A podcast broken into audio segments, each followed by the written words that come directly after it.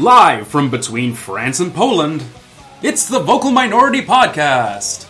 So, Belgium, Switzerland? Germany, Czech Republic. Austria? Hmm. geography. Take your choice. Okay.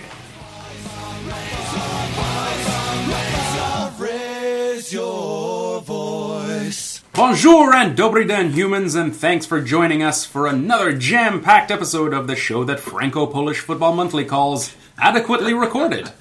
Nice. Much like TFC Camp, some of the squad couldn't show up today, but while we await that fourth DP ruling, the three of us will canoe our way around Lake Vanisaka. Formerly of Camp Krusty, but now from Camp Sunshine and Lollipops, it's Duncan D. Fletcher. Hello. From Camp Oscar Wee Wee, it's Marky Mark and the Hinkley Bunch. Eat 'em raw. And from Camp Freddy, if you don't know my reference, watch a movie before the year 2000, you heathens. I'm your host this week, Tony Walsh. Kristin Knowles is in the camp's medical tent. To the ghost stories. Like a hijinks filled 80s film, that motley crew of foot and ballers TFC are back to camp and trying to beat those rich kids from across the lake in the big boat race called the playoffs.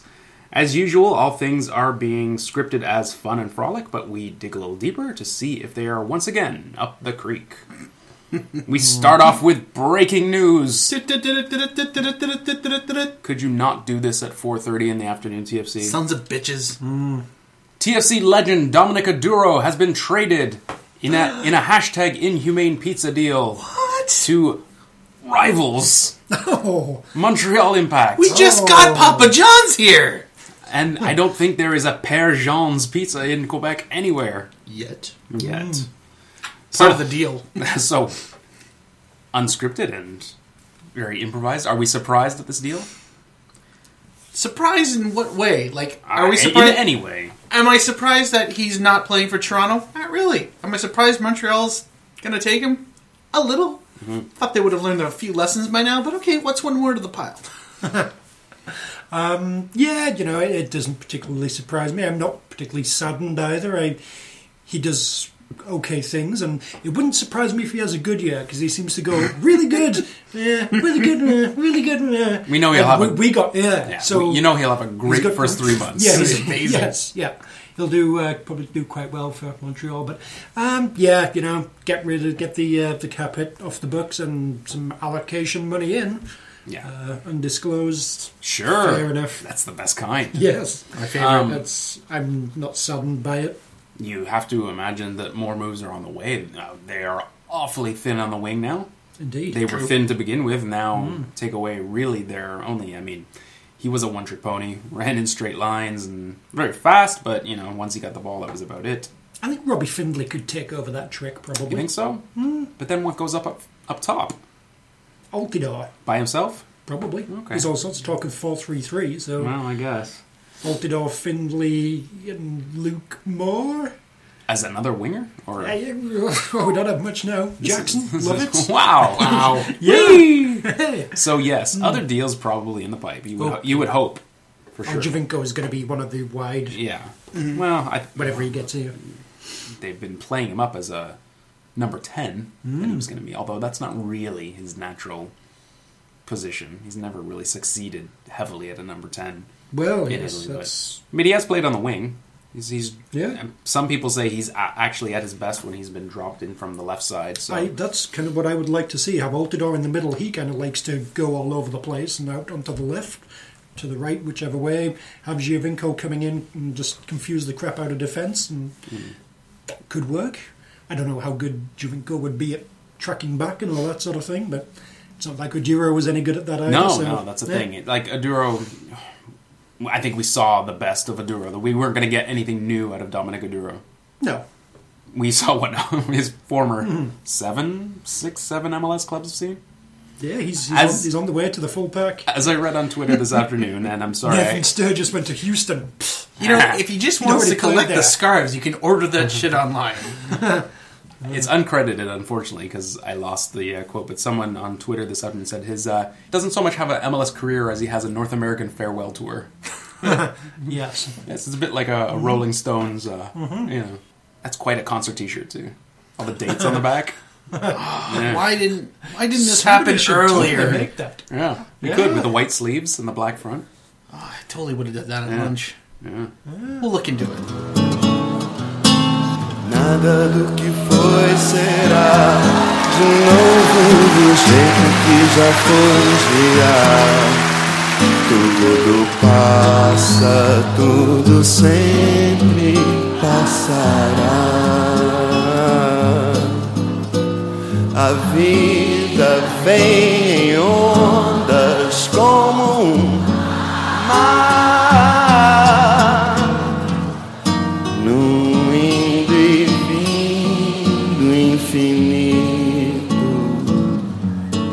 moving on from the surprise news of the day in Dominic Duro, we uh, start with the news that we already were aware of this morning. Um, we start camp with a roll call, and the who's here and who's not is not exactly surprising, but still slightly disappointing. While internationals Michael Bradley and Jozy Altidore are in Chile with the U.S. squad, and Jackson, Jackson Claxon, is in Brazil I have awaiting no the idea what that sounds like anymore. That's pretty much it. Oh. yeah.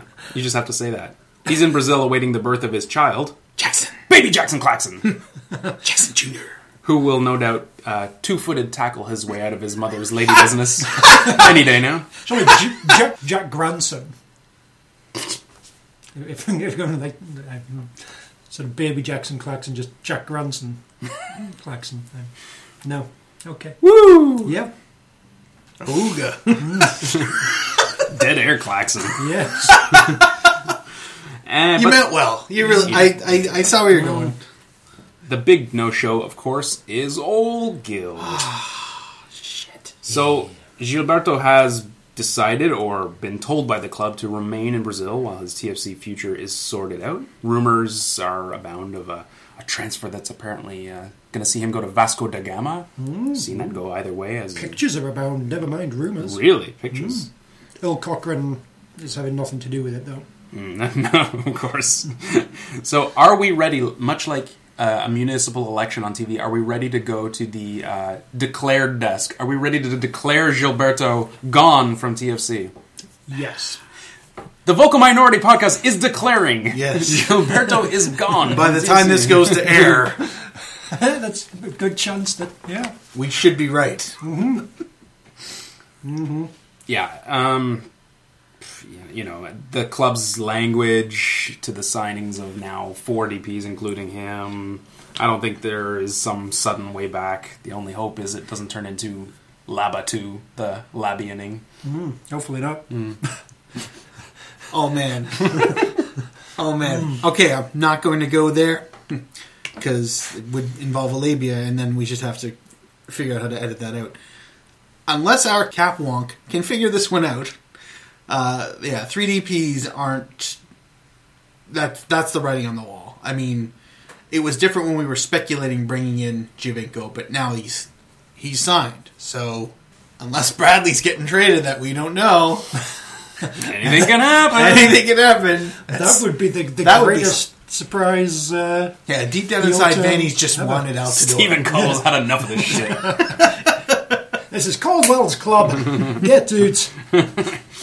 Yeah, it's it's he's ugh, he's done and it sucks. So mm. Right.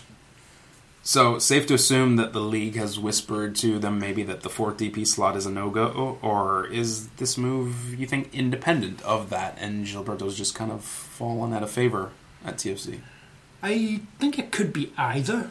There's maybe not quite room for Gilberto there, so whether there is going to be a fourth one or not, they yeah, let's just get rid of him anywhere and we spend uh, the extra DP spot somewhere else. I yeah, I think they just decided against him more than anything. Yeah, I kind of get that feeling too that even if there was a fourth, that he wasn't going to be in the picture. they'd I mean, find a way to get a fourth. Yeah, I mean, if there's a fourth, it- That they've shown him. say say what you want about TFC. They've shown no uh, lack of will to go out and spend the money on DPS. Whether they put the rumor out there or it was true that you know Gilberto wasn't exactly digging life in North America, Canada, mm-hmm. etc. I mean, you know, that could exist still. Mm-hmm. If it, I, who knows? We won't get to the bottom of what whose decision it was for him to stay in Brazil. I tend to think it was the club probably telling him that it's okay. Otherwise, you'd probably be hearing more uproar fines. Oh, he's not coming. He hasn't showed up to camp. It would be seem more like a discipline thing, and that has been muted. It has, yeah, hmm. and it's very much they've. Right, we are fine with him being in Brazil right now. What other purpose would there be to that than he's going to be moving Yeah. elsewhere? So they're okay with it. Yep. I think, yeah, maybe they.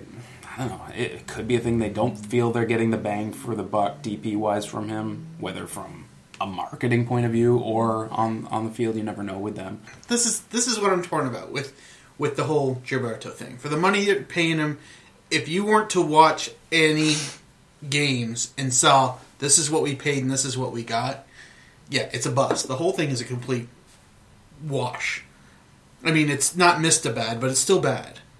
However, if you watch the games, he he brings quality to the pitch. So that's why, like, I'm kind of I've always been this massive supporter of him because even when he was hitting crossbars and just near misses and you know three inches to the left and a hair to the right, and he would have had 12 goals. Even though that that's kind of how it went down. Like I still admired his hustle, admired his pace, admired his fight. Um, it's it's it's in that area where you could say, yeah, this is this is a wash. Let's try something else. You know, would eight goals have been enough?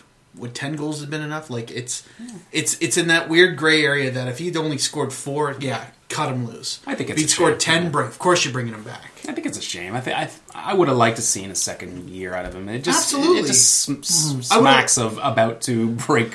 You know, to, to figure out MLS. And Yeah. everything, yeah. I mean, I think it could well be a you know similar to Matias Laba. They'd have been fine with him. Then all of a sudden, oh, we could actually get Altidore. Let's do that. And But that's the TFC way, right? Yeah. Always Yeah. look for the newer, shinier bit. yes, You know, never happy with what you have. I kind of felt that he lacked a lot of quality service to maybe get better mm-hmm. opportunities. He wasn't afraid to pull the trigger, which was which is good for which is amazing for a guy who's got who had zero goals in his first ten games.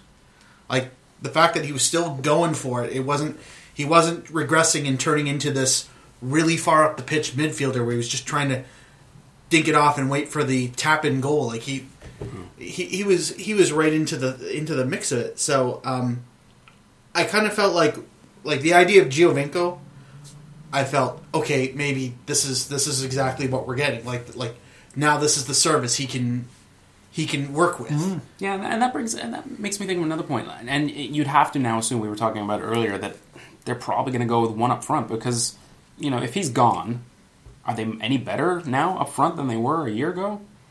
swapping Altidore for Gil. Mm, And, and Defoe for really, and Defoe for. Findlay. With Defoe, yeah, no, Yeah, so really you have to say that up front they're yeah, with him going, they're less far less potent Yeah. as far as having a duo up front. So you have to imagine that they're yeah. I think Altidore would work very well as Yeah. the the main guy in a four three three four five one, whatever it might be. The centre forward that formation would work well with Altidore, but yeah, it looks as if we're going to that. So, if we assume he's going, does this? Do you think this adds fuel to the fire that the club is trying to get uh, Giovinco here early? Lots of rumors that you know they're really trying to work the angles to get Giovinco here. I don't know how that would Yeah. work. Maybe a Juve loan until his until his contract. Yeah. oh, you know funny business. Oh Well, yeah, I mean, like Perkins haven't was even under get- contract, didn't have. He just He just left. yeah. and maybe nobody's even talked about. Cyprus in this entire thing. so Maybe Giovinco buys a hotel next to Daniel Henry's in Cyprus. oh yeah, Yeah. Finds his way absolutely. Uh-huh. I mean, I The do sublet to him. yeah. I do definitely think they're trying to, to bring him in early. I mean, Bezbatchenko thought like, oh, we haven't talked to Juventus about this at all. It's like, well, no, no, you haven't, but you've talked to his agent, who is in turn talking to Juventus. Yeah. So you can easily get around that denial. And maybe, you know, if he was going to come in July, he's only going to take up a certain amount of cap space. If he's going to be here in March, he's going to take up the full DP hit. So Yeah. is that why we're getting rid of Oduro and Seems like- bringing in more allocation? Because we need a bit of money for Could be. an extra few months of Giovinco. Machinations are abound. All sorts of hypothetical maybes. Yeah. So one last thing on Ol' Gil. Of course, uh, when he was here early and not scoring, we were uh, infamous for saying that the wolf was at the door for Ol' Gil. Where can we say the wolf is now? Currently, it's at Pearson Airport. it's uh, checking its Twitter, just and uh, it's now after this uh, Vasco da Gama rumours come out is pretty uh, safe. So he's now currently skulking around the runways looking for a, a flight to Rio. He's just going to kind of jump up into the baggage department there, and then uh, when it gets to Rio, he'll jump out, work his way to Vasco Gama's training, follow Gilberto home from there, and we start all over again. The wolf is in the lounge. yes, it's a determined wolf. Wolf, please pick up a white courtesy phone. Wolf. I, I said I assumed that the wolf is already there in Brazil. I assumed on some kind of topless beach in a thong, awaiting some kind of wolfy Brazilian. Oh. They're pretty hot wolves down there. Um, I, I I figured Brazil's got their own wolves, right? Like, why not? Or at least some equivalent of wildlife that looks kind of lupine-ish. Some kind of dog. So um, I figure he's. I figure. I figure the wolf is, is has now moved on. He's gone to the next rung on his list, and and he's now looking for real estate in whatever neighborhood Vanney lives in, just to make it easier on himself in June when he comes back from that very long road trip. Nice. He's a, he's, he's a wolf that puts it about. Yeah, no, he's he's, he's, uh-huh. he's resourceful. He's been around, been around the block.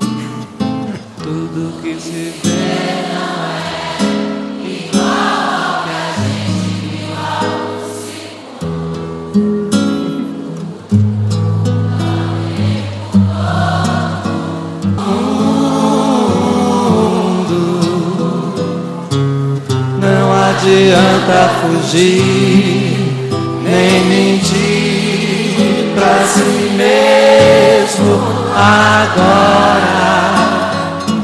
Há tanta vida lá fora, aqui dentro sempre, como uma onda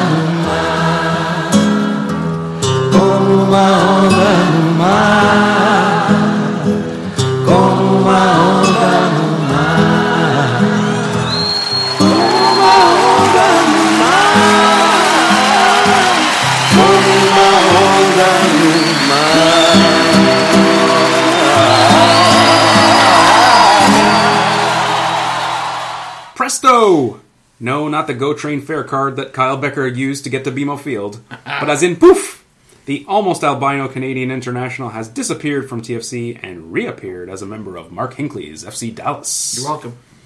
So Kyle Bekker leaves TFC with, I guess you could say, a, a lot of unfulfilled promise. Was he uh, far too overhyped here based on his draft position and his Oakville-ness?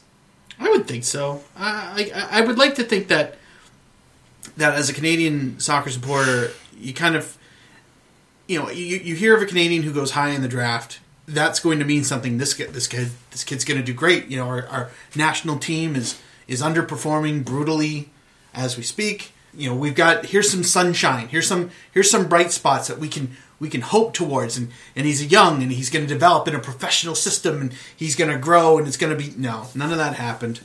Um, at least not right now. Uh, it's I think I think we placed the hype on. him. I say we uh, we as supporters, not the three of us. Yeah, don't blame us. Yeah, We're infallible. it's true. Like popes. Teflon. Welcome to the Teflon podcast, where everything we say you can't make it stick.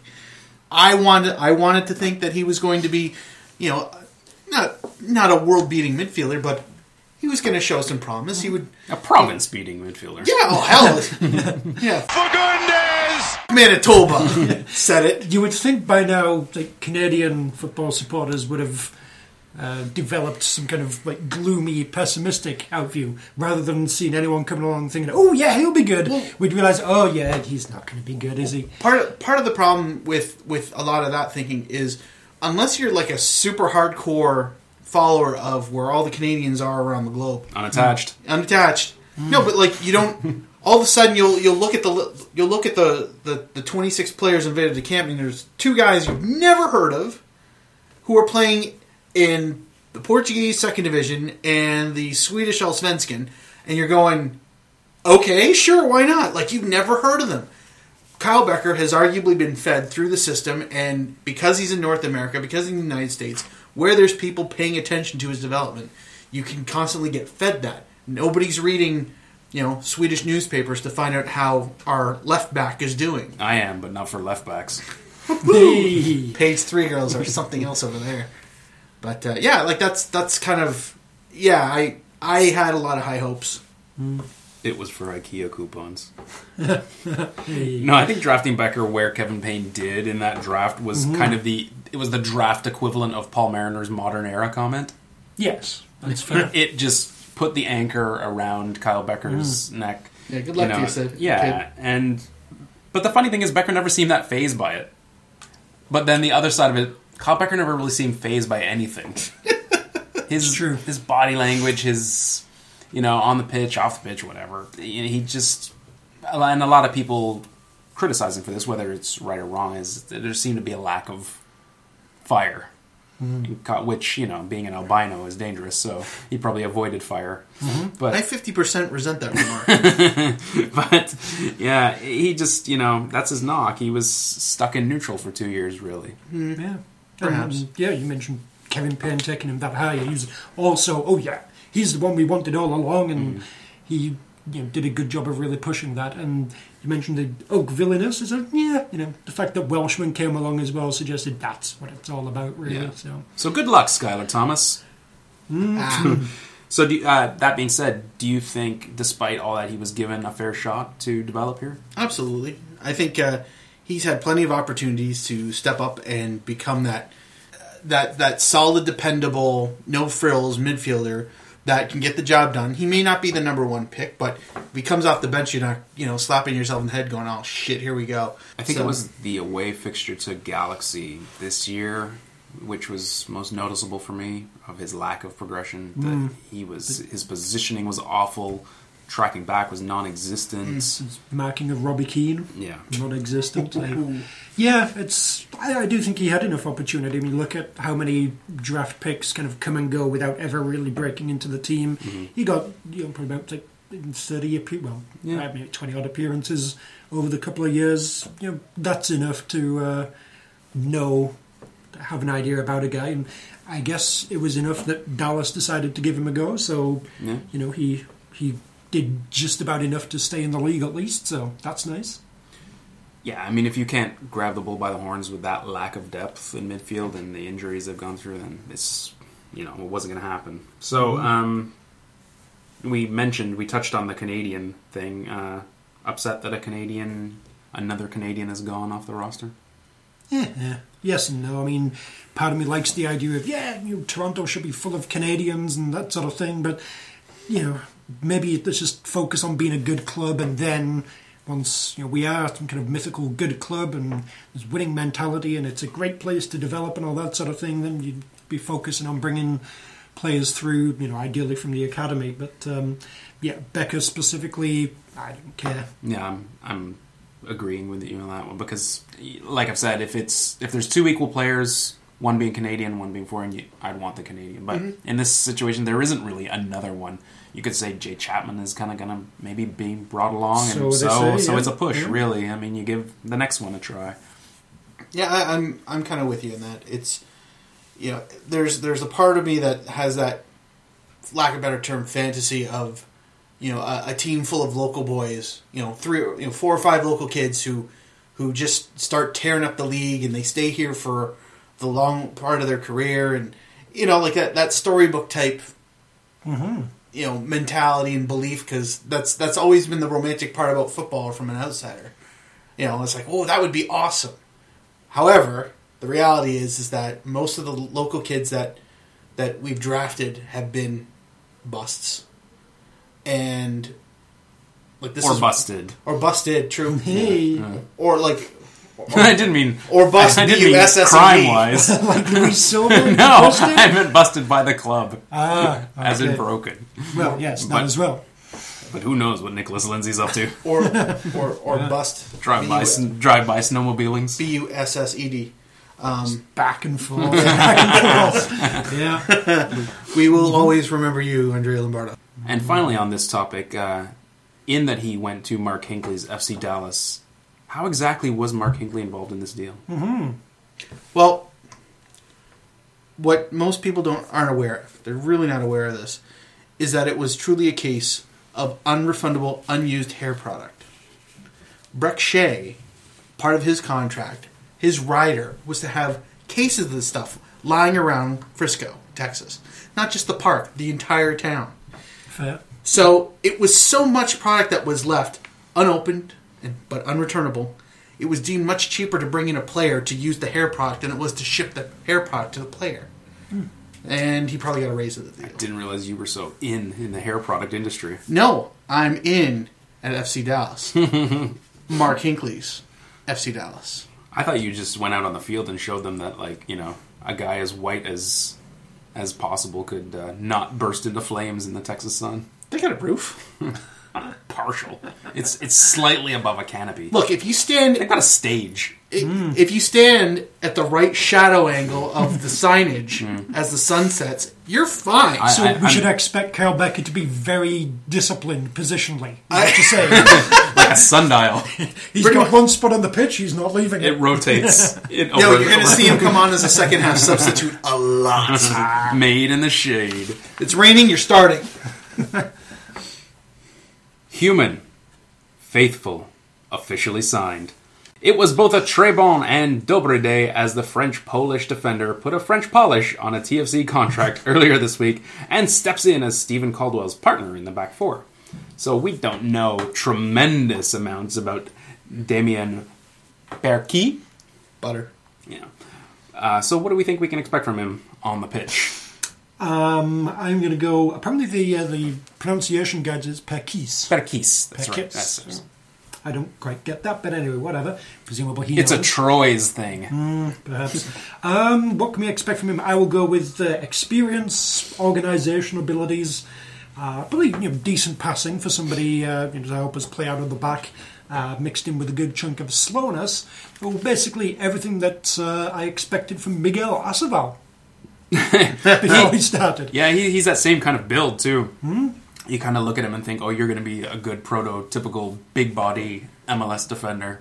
We've tried that a couple of times. Giovanni Sai- Caicedo, Yeah. Miguel Aceval. Yeah. We've brought in a few Hulks, but uh, Yeah, wasn't the one which which was the one player from was it was it Guatemala or El Salvador? He came in, he didn't even make it to the. that's Caicedo. This Cas- that is Yeah. Casado, okay. Yeah, from Ecuador. Yeah, yeah, I could've- yeah. yeah. somewhere there. Say, you know, Sorry, I, I don't mean to generalize. Tropical. Tropical, yeah. Um, yeah, so hopefully the uh, any of the injury problems he's had at uh, Betis are behind him, and uh, we'll have to wait and see. Mm-hmm. I don't, I can't claim to know the big details behind his injuries, how severe they were at any time or anything, but you would hope. Uh, it's you know, I think like any player coming across to MLS, there's going to be that transition period. There always is, but you know, he's been in an international stage, so he should have the the footballing nous to be able to blend fairly quickly. You hope. You would help. You'd hope his uh, time spent on his website doesn't take away from training too. Good It's quite the website. I have not checked that out. Oh well, give Yeah, yourself an I hour. will. I'm, I, well, I'm I'm going to once I, um, I'm going to naturally assume that uh, he's quote unquote better than what we had, uh, simply based on his resume. I mean, I can't have much faith in in you know lower division scouting uh, other than it, they should be better. Like technically, they should be better because even second division La Liga B or whatever it's called isn't a terrible league. You know, like there's still there's still quality in it. So it's not it's not like if he was Too in good for Alvaro Rey. yeah, it's true. he couldn't cut that. yeah, no. Segunda. Yeah, uh, just you know, the international caps just lends to some credibility. Um, at worst, he could you know help out the kids who are learning to be defenders. Oh, I thought you were gonna say models. Yeah, maybe that scarf was pretty dashing. Oh, he's he makes Adrian Cann look like a bag of burritos. I don't know about that, man. Does he have an eight pack? All Give right, it time. Mark. Oh shoot! When the next question is asked, whilst myself and Tony are answering, you should be looking up his website I'm, you I'm done. to be able to. Uh, I'm done, and I'm looking now. excellent. It looks like they Sorry? took all the genes of a boy band and made them into one 30 year old man. So, we assume that he's on a, a healthy contract. Uh, so, w- fair to say he's probably the apprentice to Steven Caldwell's leader at the back, and then, you know, maybe bleed in one of the young guys as the season progresses as his replacement. And- I would guess that that is the plan. Um, you know, I, Caldwell's obviously getting on, so I think, yeah, let's get another experienced guy in to, uh, uh, to take over from him. It might work out with the two of them this year, but at the very least, you know, hopefully they can uh, you know, properly coordinate their injuries. So there's always at least one of them to go with. That would be nice of them. Zavaleta or Thomas or whoever else might be uh, in. Um, but yeah, you know, it's. You know, I think Don't, don't forget makes- Clemence Simoni, True. countryman. Ouais. um, but yeah, I think it's, this is probably more a uh, potentially longer term, well, you know, maybe another two or three years after Caldwell's left. But you know, let's see. Yeah, he looks like he's at least a guitarist in some hipster band. See, I was just I was just on the front screen, so that's where you get your faithful Yeah. Little Like- human thing. He's kind of a good-looking Gary Barlow. Sure, I, could, I could see that. Um, so, with this unique uh, French-Polish character, He's got a logo. what the? F- Fagundes. Sorry. don't you? I do. Not really. Which kind of French-Polish deal would this turn out to be? The European Championship kind, the furniture varnish kind, or the sex act kind? Sex act. Who doesn't love that? That would not be a bad thing. Yeah, no, I, I, I hope it's the sex. act. Oh, act. it's Yeah. three. It's three out of three then, because Yeah. yeah. I said in true TFC fashion, it must be the sex act, sex act because we all get Fagundes. in the end. Hey. Oh, or at least with the Hey. French Polish, there's, there's the rubber mat, and anyway, sorry. And finally, in the spirit of French Polish Heritage Night, part of the deal. panel say something stereotypically Polish in a stereotypically French accent. Um, uh, qui mange tous mes pierogi? Et où est mon saucisse polonais?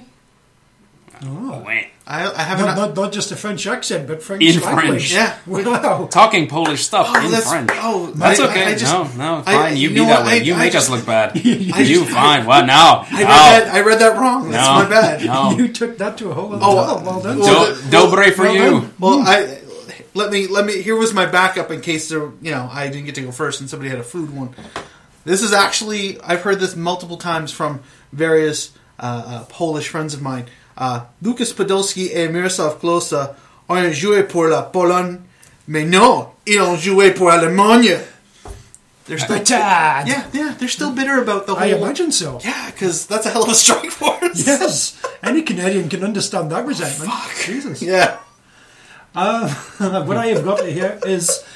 Uh, I did not go with the French language. Neither did I, I will okay. do my best French accent. It's okay because podcasts have subtitles, so it's En alright. français. Well, uh, what is this deep fried Mars bar? I don't get it. Like a real Mars bar, but in a deep fryer?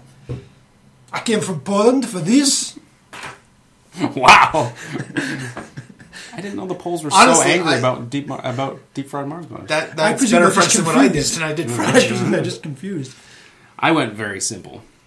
Kielbasa and pierogi. See, see, that's why I would have went with the other one. My if you went backups were my backup was do those IEs come in bubblegum pink? For those of you who haven't dated Polish girls. Eastern European stereotypes. Go. It's still 1984. It's always 1984 Always in 19 Gdansk.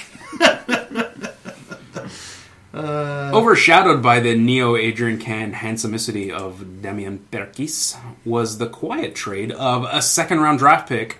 No, not that precious jewel. to Ah. The future's ruined. to Seattle for defender Eric with a Q, Zavaleta.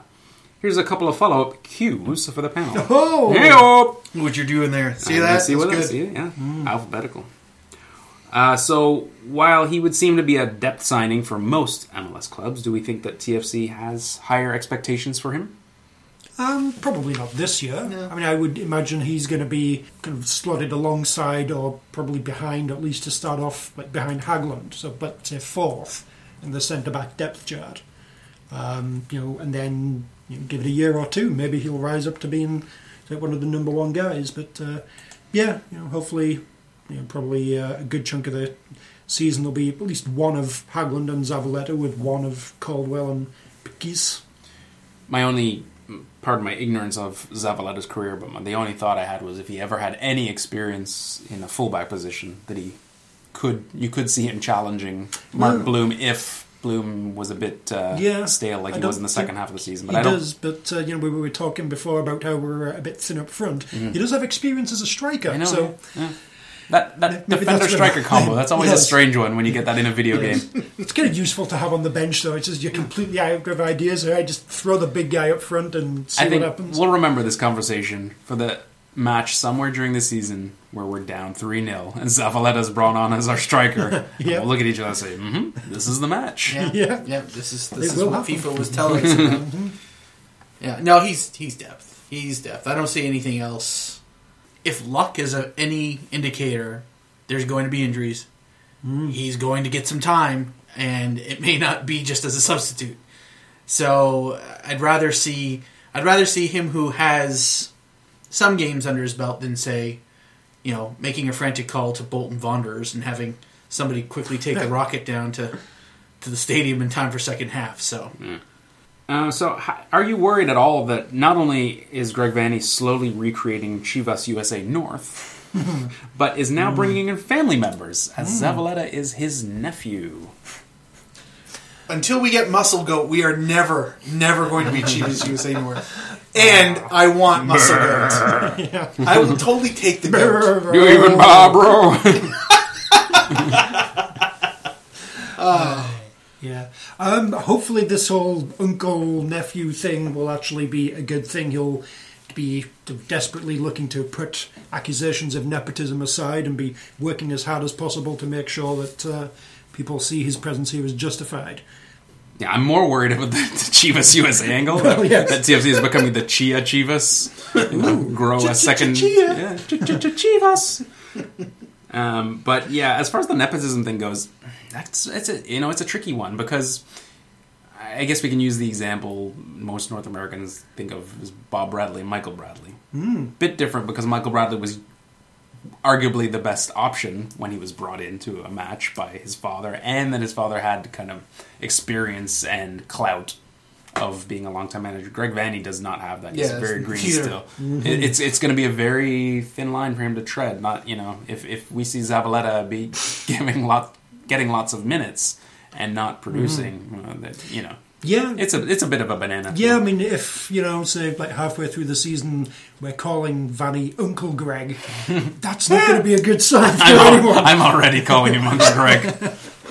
I'm going to call him up and claim I'm a nephew too. I might call him Unky Greg. Unky Greg. That's how far I want to. Unky Greg. Hunky Gregory. Nice. Yeah. To be fair, though, I mean, how many second round draft picks has this club had that's turned into like a player? Daniel Lovitz. All right. Uh, beyond How many that, first rounders?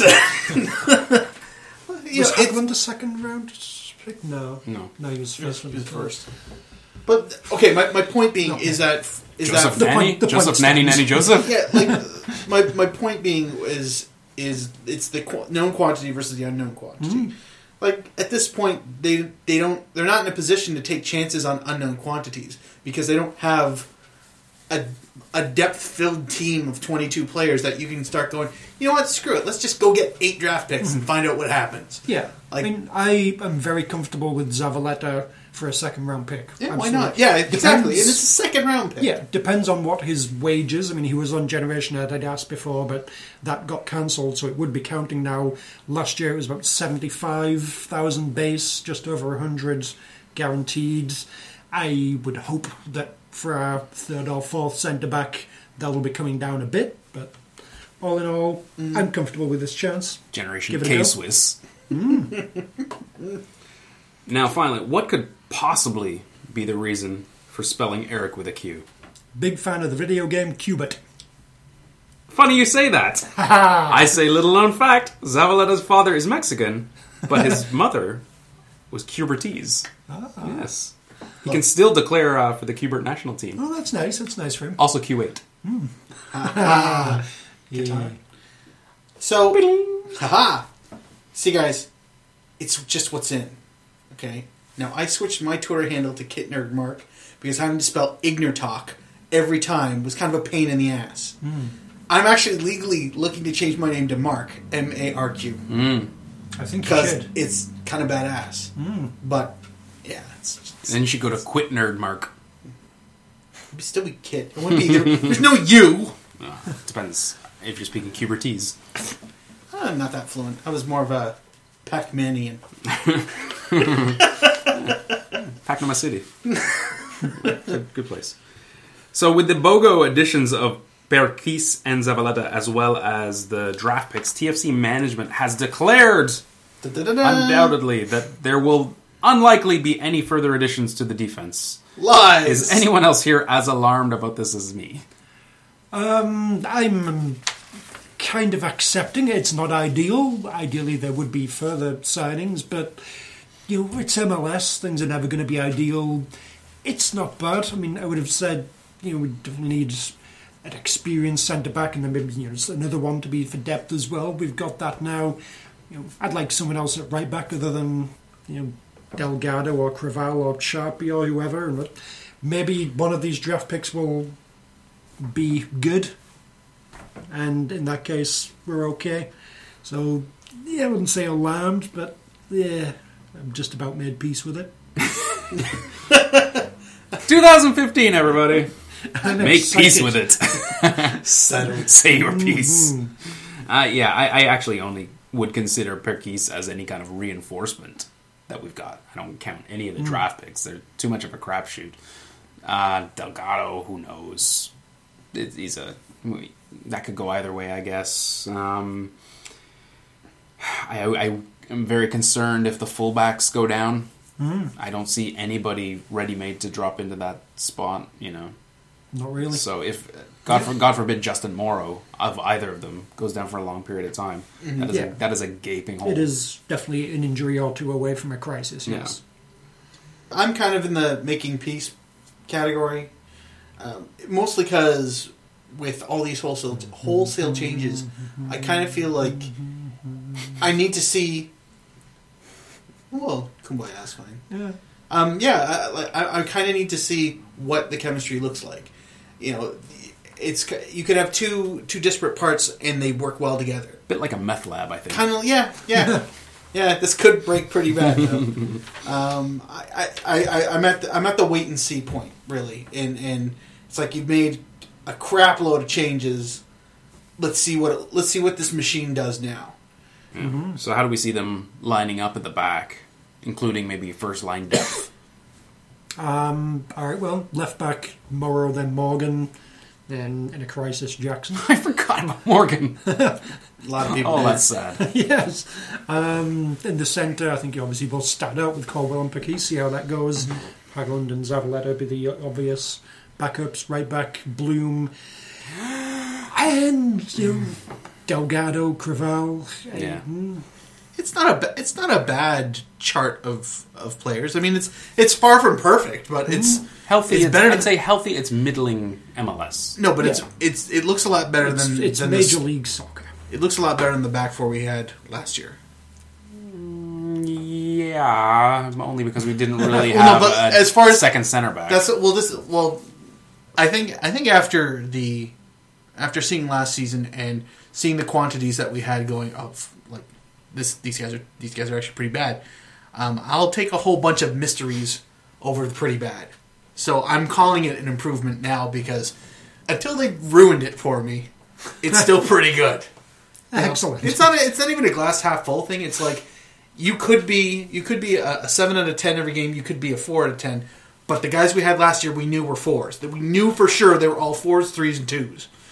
Three out of the four starting lineup is going to be from last year. I think that's that's. Uh, depth, no, but I'm, I'm talking about but like the depth. Yeah, I know the depth to me was the was always the biggest thing. Sure. yeah, I agree. and it's not it's far from fixed but it's much more improved than it was last year that's all i'm saying slightly Yeah. depthier. Slightly mm-hmm. depthier it's depthier Yeah, I mean, it's it's the off season when you know we can look at things and think, yeah, that'll work, that'll work, Yeah. that'll work. And On paper, this is perfect. until we actually get the evidence of games against other teams and all that. sort Remember, of you can drown in a spoonful of water. Yeah, true. What depth? Uh,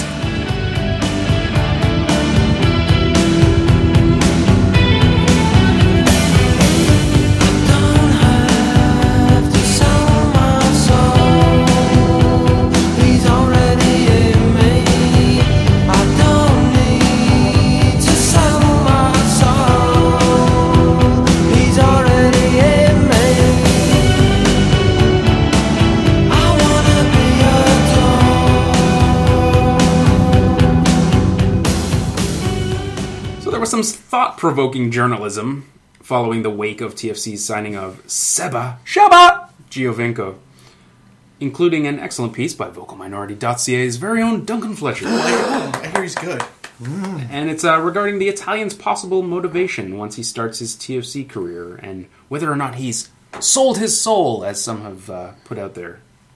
So, uh, is there anything to this, or is this uh, to start off a sour grapes argument coming from outside of Toronto? The modern athlete uh, has a shelf life. Yeah, and, and I'll, I'll Like- say that by Giovinco specifically. Yeah, I know, but Yeah, yeah. but the thing is, is that the same the same thought process applies to all professional athletes. If you are a hurdler, you know somebody who does 110 meters of hurdles, and you're really good at it, but you know you're only going to be at the top of your game for what three, four years. You never hear of a world class hurdler still in their 30s. If you can get paid now, get paid now. You have to. Because if you want to retire comfortably on the laurels of being a world champion, go for it. If somebody wants to pay me with four years left of my good part of my career, an extra $2 million to do what I was doing yesterday, the exact same thing in another place, and it's guaranteed money, I don't fault him. This isn't this isn't this isn't a war. This isn't like he's not like he's not like giving up Italy Italian citizenship so he can play for the American national team or the Canadian national team. Hmm. he's still Italian. Yeah, but that's he's selling your soul. He's giving up on the Italian national team. And Yeah, this but is you, is you're mentioning there's like hurdlers and whatever. Say, all right, it's an Olympic year, and you know you've got this professional hurdler. All of a sudden, someone comes along and says, "Yeah, no, you're not going to go to the Olympics and do this or that. Instead, I'm going to pay you twice what you could make there to go and simply hurdle in high school athletic meetings." Do you respect that athlete for saying, "Yeah, I'll do that"? It depends how much you paying him. Honestly, honestly, how much you paying him? Like I'm sure it's happened. Like there have been guys who've dropped out of uh, out of out of professional sports because they weren't making enough, but they got a job offer in the real world market to go and do that thing.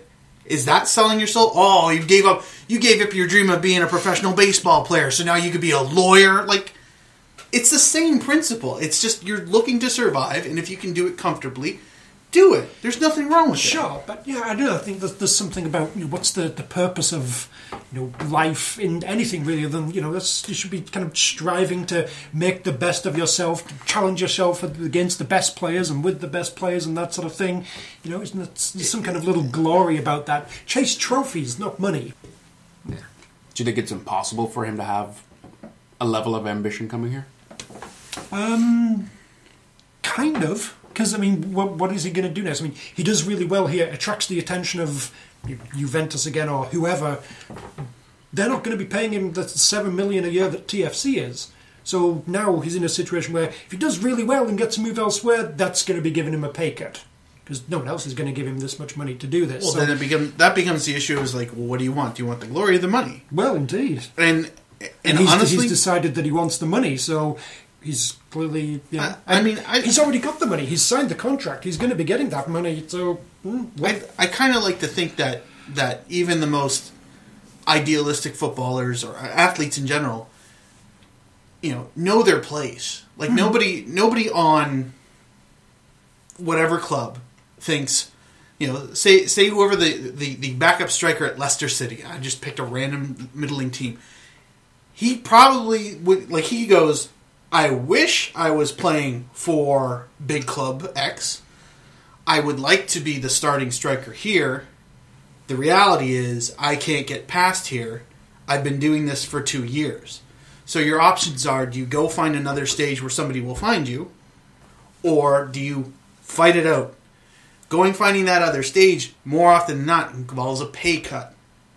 He's got a chance to get a pay raise. yeah, I don't see this as is- something that is going to help his career No, it's not. him It's- noticed. he's, his career- he's given up on the career do as well as you can ladder. any player this. who comes here this league, unless you're playing for the Canadian or American national team, any player who comes to this league, just by virtue of the way it's structured, by its popularity, and by the way it treats the lion's share of its players, is not the place you go to grow your career. You start your career or you end your career. But your that middle part, you go elsewhere. there's, there's a little bit. I mean, you look at like Laba or Gilberto, you know, plenty of people from like South America who can maybe come here, get more money than they are in Mexico, mm-hmm. and you know, it's providing. You know, they've certainly got a chance to move on to other things. I mean, I think you know, Giovinco's like prices is way above any of the other things that he could go to now. So, do you think Giovinco, because of his age, is being judged harder than Defoe, Henry, Beckham? Oh, absolutely, Yeah. that's part of it. yeah. Yeah, I think there's. Is it fair? You think? Um, I think so. I mean, you know, you look at like Gerrard, Lampard, Beckham, whoever. I mean, they were kind of on the downward slide now, and so you know, it kind of makes sense in a way to maybe try and Frank Lampard is an EPL starter. true, um, which you know brings up uh, other things to this whole Giovinco deal. That's the whole other side of it. But yeah, I mean, you know, if you're kind of on the way down, then you know, why not go for some play some kind of new adventure where you can make some money and be, you know, in a, a league where yeah, you can still be like the Fagundes. fucking guy rather than hmm, all right, well, I don't want to spend my last two years kind of coming off the bench for Spurs or Like- Arsenal or whoever. I, like his his situation is kind of is interesting because he's at arguably the biggest club in Italy in a country that churns out midfielders. So I would think if anybody knows what their what their place is in the world of, of, of the fo- football ecosystem, it would be an Italian midfielder in Juventus. Like if I, I would like to think that if he was at a smaller club, he wouldn't have gotten. He would not have gotten the. He probably would have gotten the offer, but he wouldn't have gotten the, like that money. He wouldn't have been making seven, whatever it's reported to be, seven million dollars a year.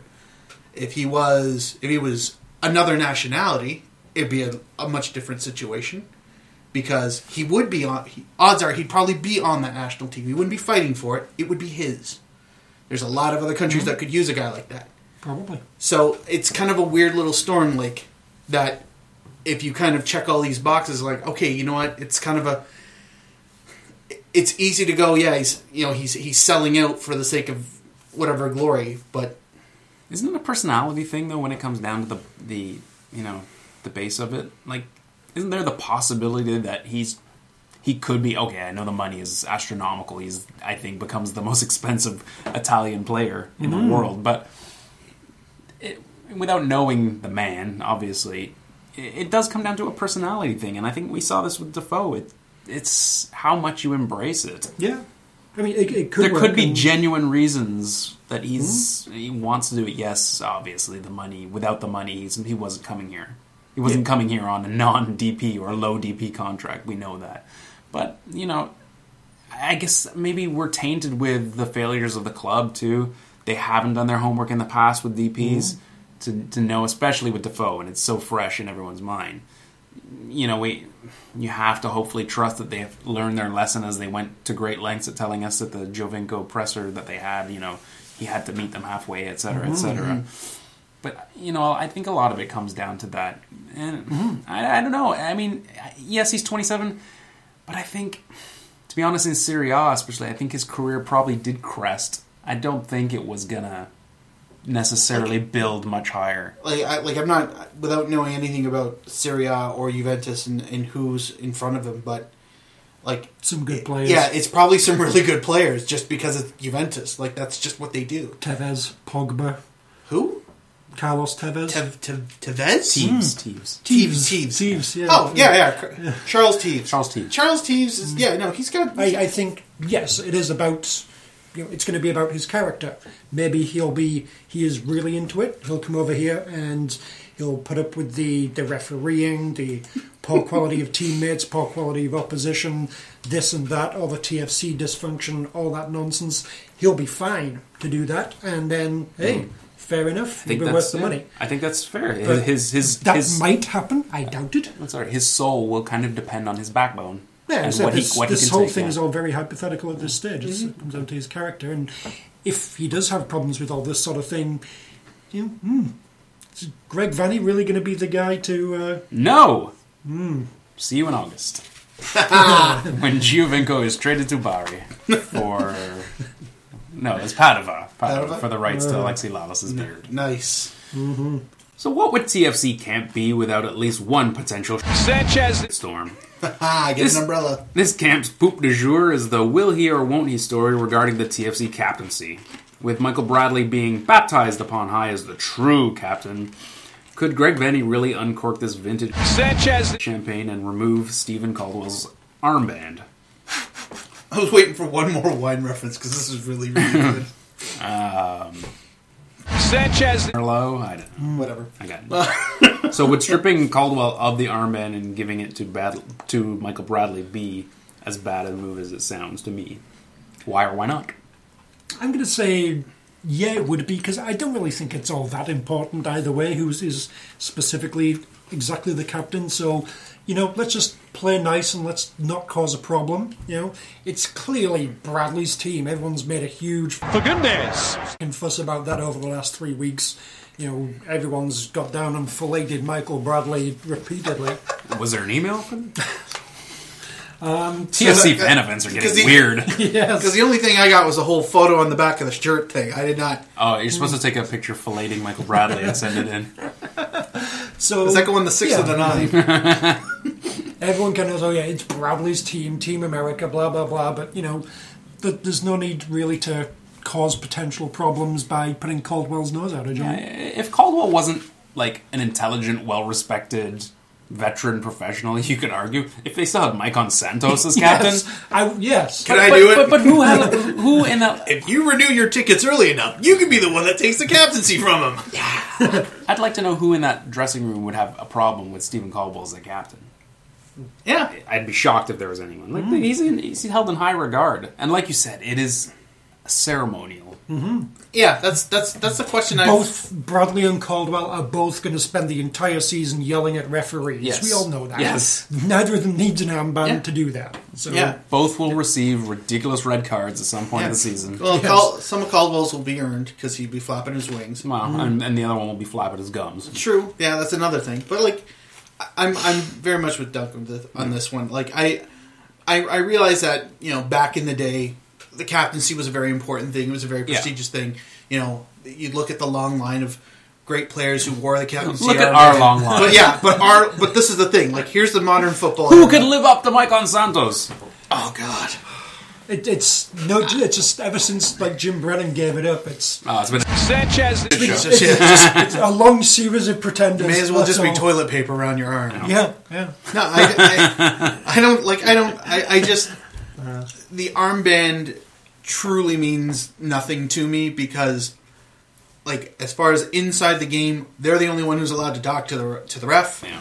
and that's pretty much where their authority begins and ends. But that being said, it is symbolic. But the symbolism of taking it off a guy is mm. exists. I- It- no, no, it- it is I'm- a shot. Yeah, I don't, I don't, I don't, I don't doubt that. But Huh. to me, like in the grand scheme of things, like on on really how the game is played and how clubs are run and all that, like it's it's ceremonial. but Yeah. it's it's like being the world champion in wrestling. It's like yeah, it's great to be the championship, uh, the champion. But to be honest, they wrote that for you. Yeah. you know, somebody said you're going to be championed. What? It's, it's not real. I mean, okay, it's real, but it's scripted. Oh, oh, you hurt. You ruined Duncan. Well, it was going to come out anyway, eventually. His Tito Santana poster is slowly unfurling off the wall. Take it down. Roll it up. So, what's the best case scenario in this uh, potential mess? Best case, Caldwell keeps it. Bradley gets it next year. Neither of them really care. It's all That's good. what I think too. Like, what is the rush? I mean, Caldwell. It seems is you'd guess he's in his last year here. Probably. Why upset the apple cart unnecessarily if if Bradley's going to be the de facto captain behind the scenes or even on the pitch anyways? Like, it just seems so unnecessary. Why you would mm-hmm. make everything seems to be going not swimmingly, but well, TFC swimmingly. Don't have major For now, For yes. now, why add something that's so mm-hmm. unnecessary? Yeah. I mean, if he's going to be getting booked for running his mouth, do you really want him to be the guy who's officially allowed to talk to the ref? Yeah, that's all. That's, that's Like a, really, That's a different Point. Give it to yeah. Bendik. He's just like, I disagree with what you're. You can't see me. I'm going cross-eyed right now. I disagree with what you say, ref. I Bendik's think good that if, was. if he thinks the ref is drunk. oh, that's true. That's hey, true. ref. If you're, if you're gonna drink, Yeah. Don't blow the whistle. Sorry, Joe. Um, Still a band. But the only one kind of serious point to it, it's been a, a little while since this has come up, and you know, camp's been open for a few days now. Is it a, any kind of sign of weakness in Greg Vanney that he hasn't come out and put a immediate underline under this and It- stopped it in its tracks? Yeah, it was definitely very odd. I guess he was asked the question, and Yeah, he was directly. like, "Oh, I, I don't know. I guess I'm going to talk to a bunch of people and, uh, and figure it out." It's like, really? Yeah, there's no need to open Yeah. this whole thing up to potential. Really, The only It's- benefit of the doubt I give to Greg Vanney is he, he's waiting till his whole squad is together, and you, you know, here's Steven Caldwell's going to be your captain. But I don't even know why it would be a question when he's the captain already. yeah, It, it, it I think that was a poor move by him, and, and not a good way to start a season by just not putting this fire out before it even began to smolder. Just just no need for it. The other, you know, and I think if it does go to Bradley, it becomes a stupid drama that is a cloud over the early season. Mm-hmm.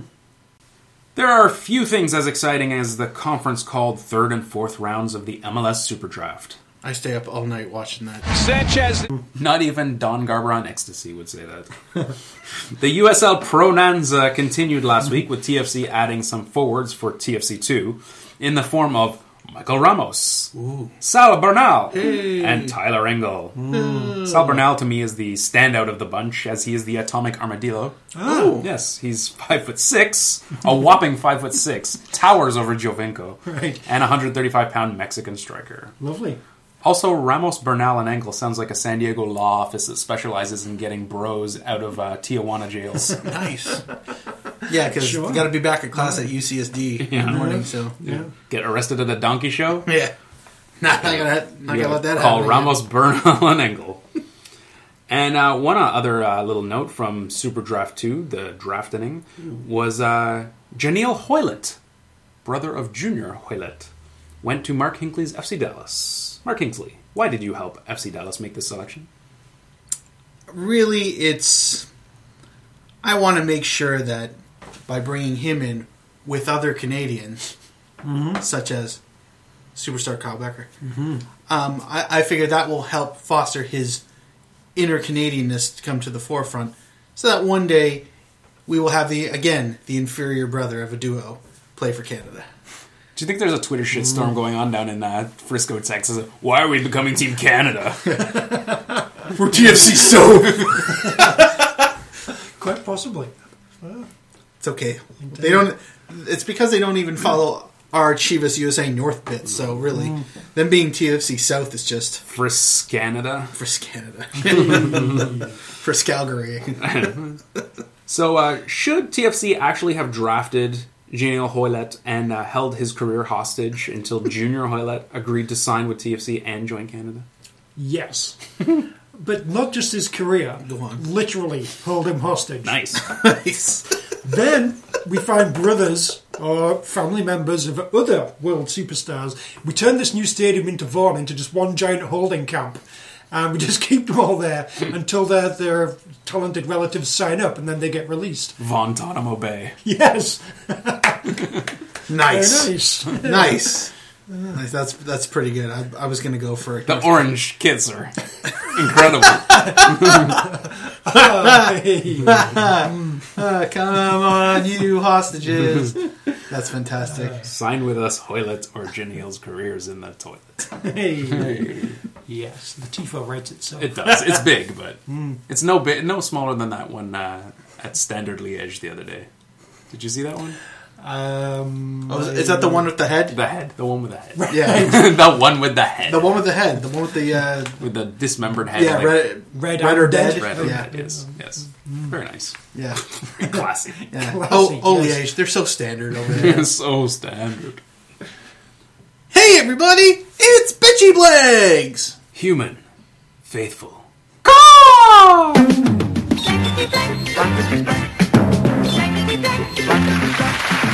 Blankety blank, blankety blank, Boom, boom, blankety blank, blankety blank, boom, boom. blankety blank, blankety blank. Boom boom.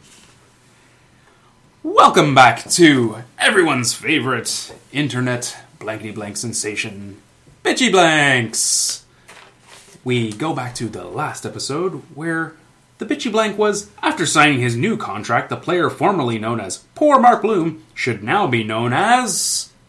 We'll start with the panel and our best options. How about Mark Hinkley goes first? Um, I believe that the player formerly known as Poor Mark Bloom should now be known as the Awesome Blossom Mark Bloom. Ooh. He's going UFC styles on that one. You one. should get a cape. he needs a sequin cape like Oh, yeah. like Ric Flair. Awesome Blossom and Super Pickle. Superpowers Okay. collide. Wow. Uh, I'm going with uh, Mark the 1% Bloom. Mm. Not because he is now part of the world 1%, Oh. but because with this raise, there's a good chance that he now does actually make 1% of Michael Bradley's salary. Thank God I didn't want to have to occupy Mark Bloom. No, I thought with his newfound riches he would uh, join football royalty, so I was going to refer to him as Mark Venabloom of Hesselink. Oh, nice. I get that on a shirt. very nice, very nice. But now it's time to go to the important part of Bitchy Blanks and the winner. And last week's winner was a gentleman named Stephen Carlion. Stephen Carlion, or en Carlion. français Carlion. Je ne sais pas. At Stephen Carlion on the Twitters. And We're uh, totally butchering your name. We know that. Yes. He's from Regina. Whoa, La Regine La Regina. Made a hand gesture pointing down. And what was his answer, Duncan? Uh, his answer was uh, Mark Bloom's new nickname should be Two Ply Mark Bloom. hey! Moving up in the world. Fantastic. The softness of a kitten's touch. well done, Stephen Carleon. You get metaf- metaphorical toilet paper wipes for a year. Not it. Mm-hmm. This is some uncomfortable imagery in the studio right now. Yeah, I just don't know why I signed up for this week. I, I just don't think that Tony had to actually pull his pants down to do that one. I know, I know. It's just, I'm dedicated to the craft. Mm. yeah. No, it's true. Mm. You Kristin are goes away and you think, hey, all right, fine, let's At least. I had pants on to start this pants. show. true, true. Just don't tell her where you hit. You're gonna hide the little. Uh, These seats are fantastic. Has yours always had a hole cut out in it? So we look ahead to next week's Bitchy Blanks, and the blankety blank you need to fill is instead of Caldwell or Bradley, TFC should have blank as club captain. Send your replies to any of the Twitter accounts, but especially at Vocal Minority CA Yeah. with the hashtag Bitchy Blanks.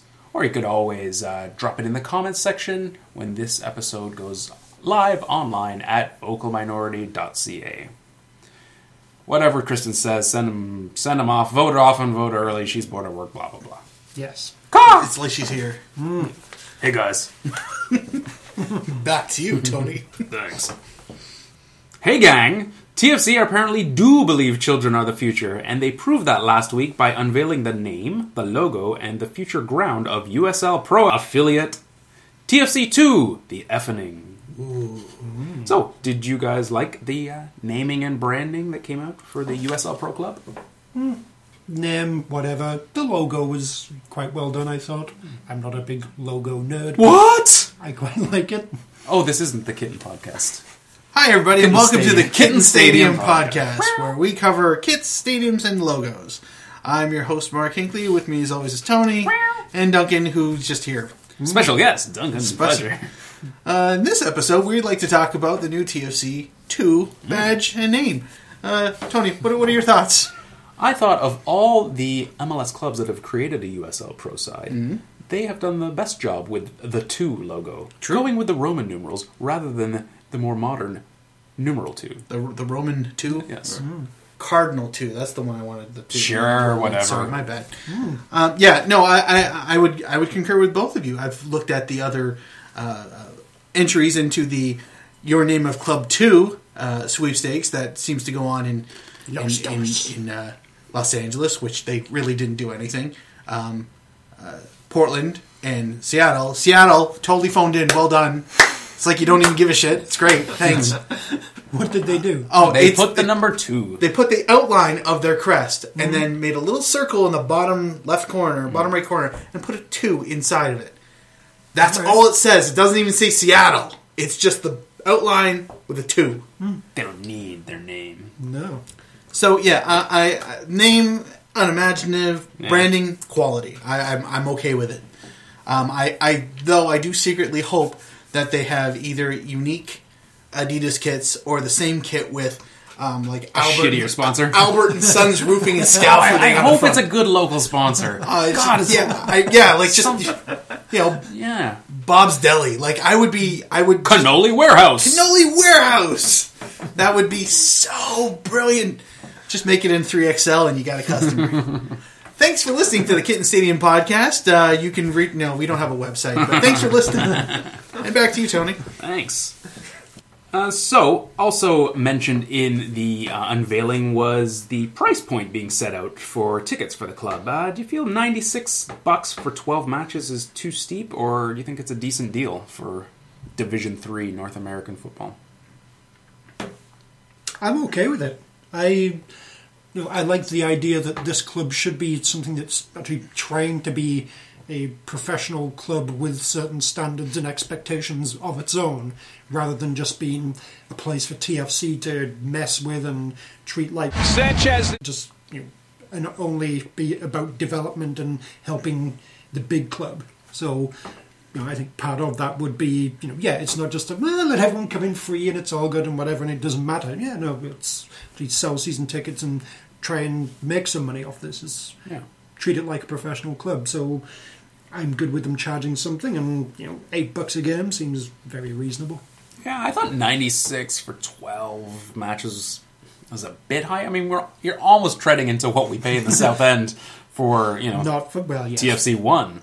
not until we make. I was going to say not for much longer, Yeah. but not until we make the playoffs. So but could be forever. So I thought that was a little high considering they're probably not looking at the demographic of the single male supporter who goes to BMO, BMO and can afford his South End. See, they're looking probably for families in the 905 area. So you're looking at three, four people, you know. So that's closing in on 400 bucks a year to see, you know, some minor league football. Yeah. You know, uh, Pseudo amateur. yeah, semi, what would be in Europe as, you know, Skrill. Yeah. Skrill Premier, maybe Skrill South. Yeah. you know, I don't think uh, TFC is going to be winning over too many new fans with this with this whole thing. I mean, it's clearly aimed at the families. It's uh, like Vaughan is a it's a largely residential area for those of you who don't know or have never traveled that far north of Toronto. its main industry is roller coasters. Yes, yeah, pretty much, pretty much that and that giant mall that's next to the roller coasters. Um, it's like it's it's it's it's a perfect little situation because it sounded like from from uh, the comments that I read from the mayor uh, Bevilacqua, uh, he made it sound like he wanted to see some kind of a a professional team of some sort. yeah, I know, really, right? professional air quotes. But like you know, have a venue for Vaughan. Fine. So they mm. built a. They're going to build a nice little what three to four thousand seat stadium, which Yeah. is cute. And It's got ghosts. Ooh, ghosts! and bros checking out ladies. yeah, Yes. that's, that's According to the artist ren- rendering. Yes. it's worth and a lot up. of empty seats. Yeah. I mean, come on, this is your chance to make it look as good as possible, and you have the, the seats like twenty five percent filled at most. Come on, We wanted to show the hue of come the on, seats. Vaughan. From a business standpoint, the whole thing's pretty like it is a pretty solid idea. Uh, Vaughan's far enough away, but not that far from Toronto. Um, I'm I'm a little disappointed that they didn't call him Vaughan, like or, or some, like have the name like Yeah. Toronto Vaughan, Toronto FC Vaughan or something like that. But um, like there's there's a there's a ton of people who live there, so they could easily sub- it could support itself and, and, and be perfectly fine. Um, I'm kind of more looking at it from like the from the ultra pseudo ultra perspective. Like I don't know how many people have That's a hell of a march. yeah. no, but like I don't know how I I always have this belief that that the majority of the people who go to games live in Toronto or can at least easily get to the stadium Yeah. Hmm. by public transit. Those people are not going to be part of the I can get to Vaughan. Not likely, no. Because, so like you're going to lose like you'll get you'll get I'm sure some will make the trek every game. I'm sure some will make the trek once a couple times a year or once a year, but it's really really out of the way. And I would have liked to have seen that. Like I, don't know if you could have put them at Lamport or something like that, but I would have happily gone to those games just to see another team possibly win a game or two. That would be that would be kind of neat. But um, you know, it is what it is. I'm. I think it's a good scene all all around. So that being said, um, how do you think the the club will be deemed first by its fans, which will have to be built, and by the ownership to make it a success? How will they? How will success be? You know, measured by those two different groups. I think measure uh, the success will be measured if they don't move the team to Burlington in five years, or or to Buffalo in two years. Ah. Yeah. So if they if they're sticking the team around, it's doing fine. Yeah, I, think you know for the fans in the area, I think it is going to come down to attendance. I mean, if they're getting more or less like sold out crowds, and it's like, oh, yeah, this is relatively successful in Vaughan, and so it stays there. Yeah, that's success.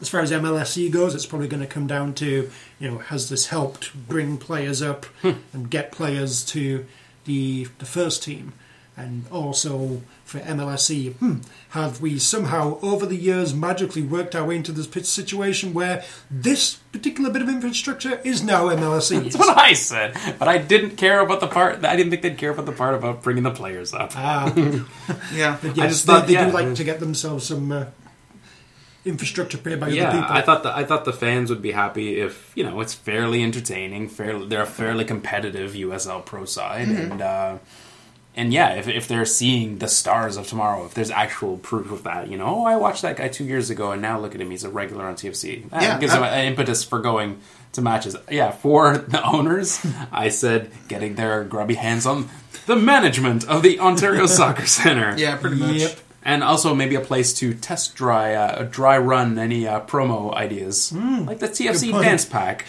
or hilarious new mascot Vince Vaughn, yes. who's ah! probably Have you been sitting on it for a while? 'Cause that's fantastic. who's probably I think a dancing cannoli as well. Oh, God, that would. I would love to be on the design committee for for Vince Vaughn, the dancing cannoli. Yes, I would love to just. I don't want to even contribute. I just it's want to done, everybody. The TFC2 mascot is Vince Vaughn, the dancing cannoli. Oh, that's magical. Votes are uh, closed. Oh, it's so mm-hmm. good. Uh, speaking of choosing uh, names, Hmm. are we once and for all? Actually, yes, once and for all, uh, we have to choose uh, our VMP name for this club. Should we open it up to uh, listener votes? What do they know? I If the- mean, if the, well, if the three them. of us put it, if the three of us put put out a name, Kristin doesn't count.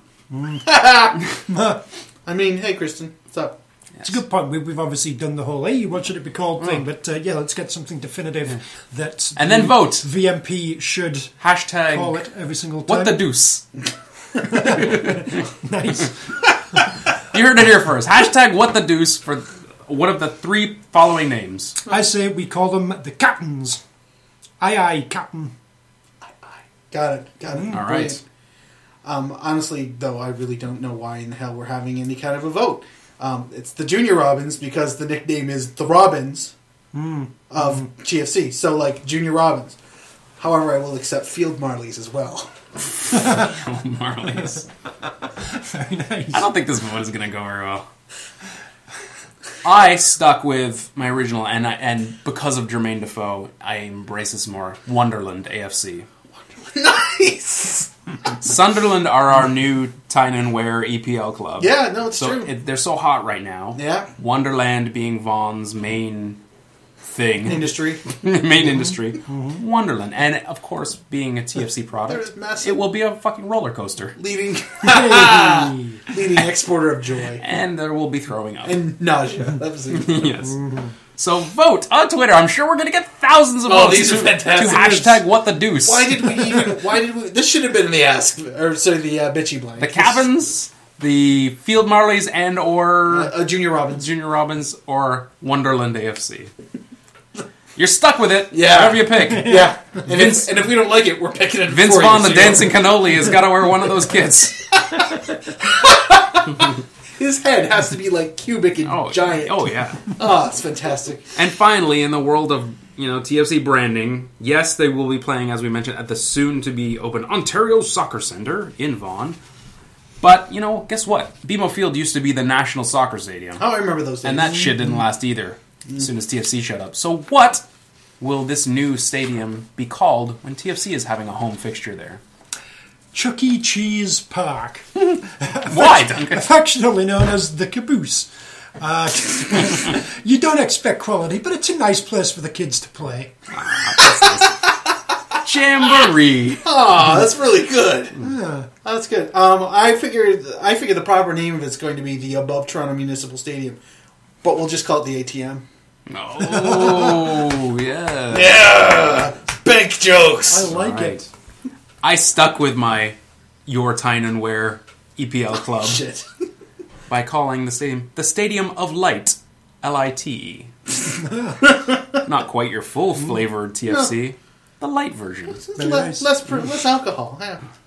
And finally, before we sign off, with the big transfer deals and decent PR job, TFC has once again been crowned the MLS off-season champion.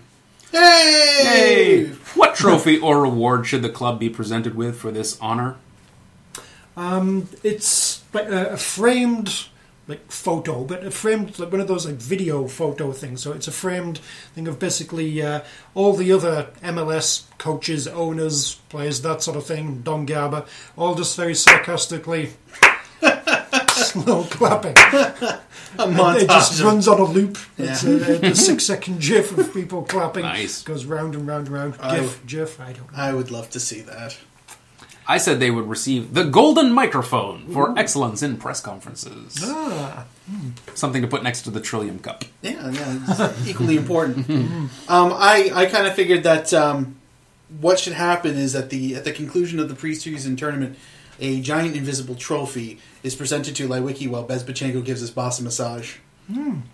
Only if Hishkanovich is behind Bezbatchenko. Yeah, no, Actually, no, Dero Yeah. behind Bezbatchenko. Yeah, of course. With Hishkanovich behind him. Oh, Wow. yeah, it's a layers. yeah, it Is is. that, is that a daisy chain? uh, I don't know. yeah, but then doesn't doesn't Leiweke have to give Dero the massage? Somebody's going to give Haskanovich a massage at some point. Yeah, that guy's Come on, tense. people. It's all a French polish at the end of the day.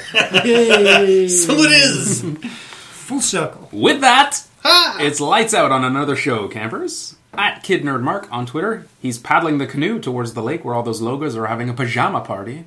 It's Mark Inkley. Oh, and I've got my camera. At, Oh, oh, that's disturbing. You think I'm kidding? I've got the weekend off. Now we know what happened to those three construction workers from Columbus Oh no, we're past that.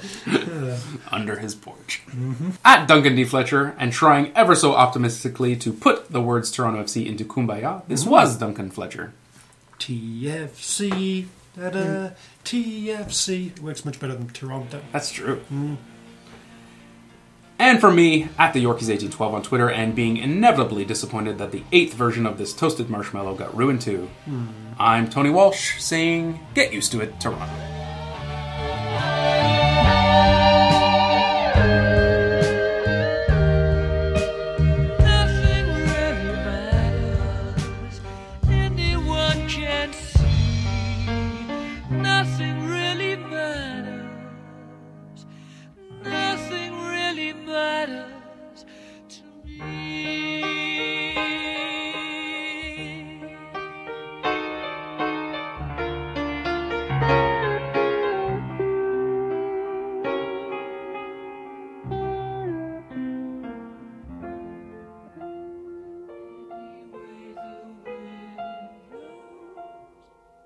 Fagundes.